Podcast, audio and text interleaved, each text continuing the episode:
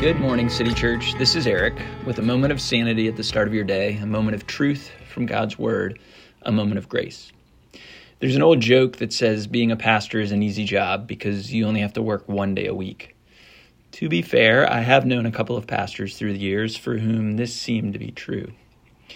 Early in City Church's existence, back when we had maybe 25, 30 people coming to church, I remember a Sunday talking to a visitor after the service um, after a few pleasantries, he looked at me and said, So, what do you do for a living?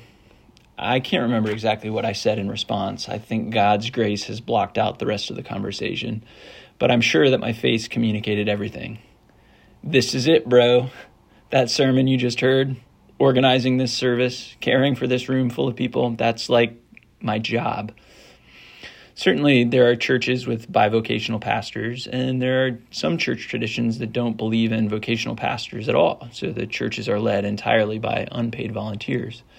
But in most denominations, there's an understanding that the work of ministry is worthy of financial compensation. One of today's daily office lectionary readings provides biblical justification for that approach, although, to be honest, it's not a completely straightforward passage. That's why I want us to look at it today. In 1 Corinthians 9, the Apostle Paul gives instructions to one of the earliest churches, and in the course of those instructions, he explains his right as a minister of the gospel to receive support from those to whom he ministers.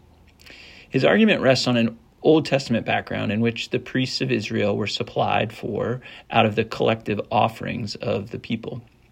And he illustrates his argument with a couple of real world parallels. Who serves as a soldier at his own expense? He asks in verse 7. Who plants a vineyard without eating any of its fruit? Or who tends a flock without getting some of the milk? The soldier, the farm worker, the shepherd all expect support as they do their work. Makes sense.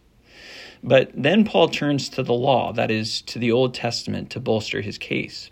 And he quotes a rather obscure verse from Deuteronomy 25 that says, You shall not muzzle an ox when it treads out the grain. Uh, okay.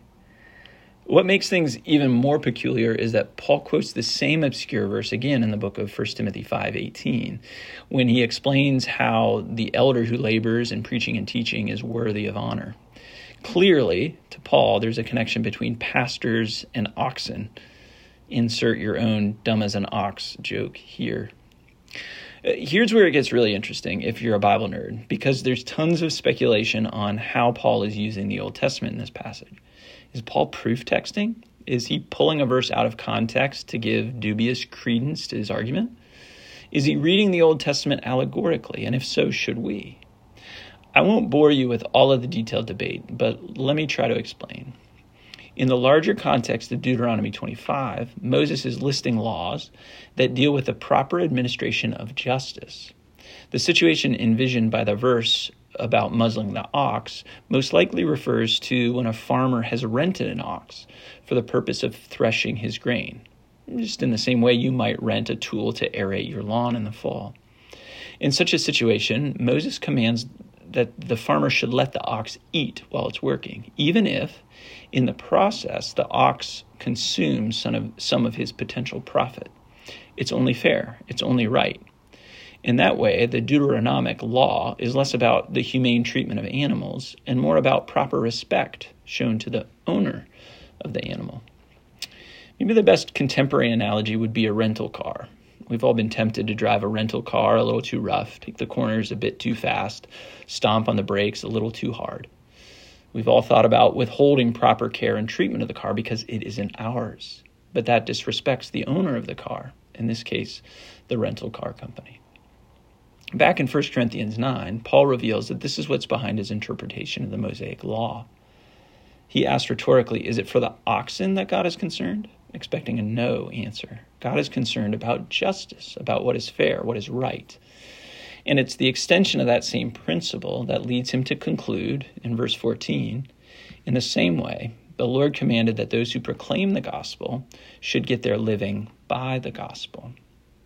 Paul is saying that pastors and other ministry staff who work faithfully to care for others and to tend to the community of the church deserve to make a living from that work. They should rightfully be rewarded for their service, just as the ox threshing grain should not be muzzled. You think about that, City Church. Meanwhile, I'm exhausted. I've done my one day of work for the week. See you on Sunday. Until then, stay well and do good.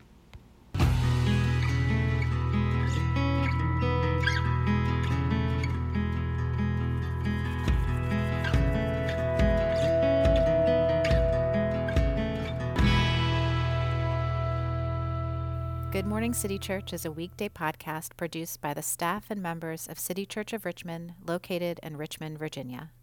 To learn more about us, please visit citychurchrva.com.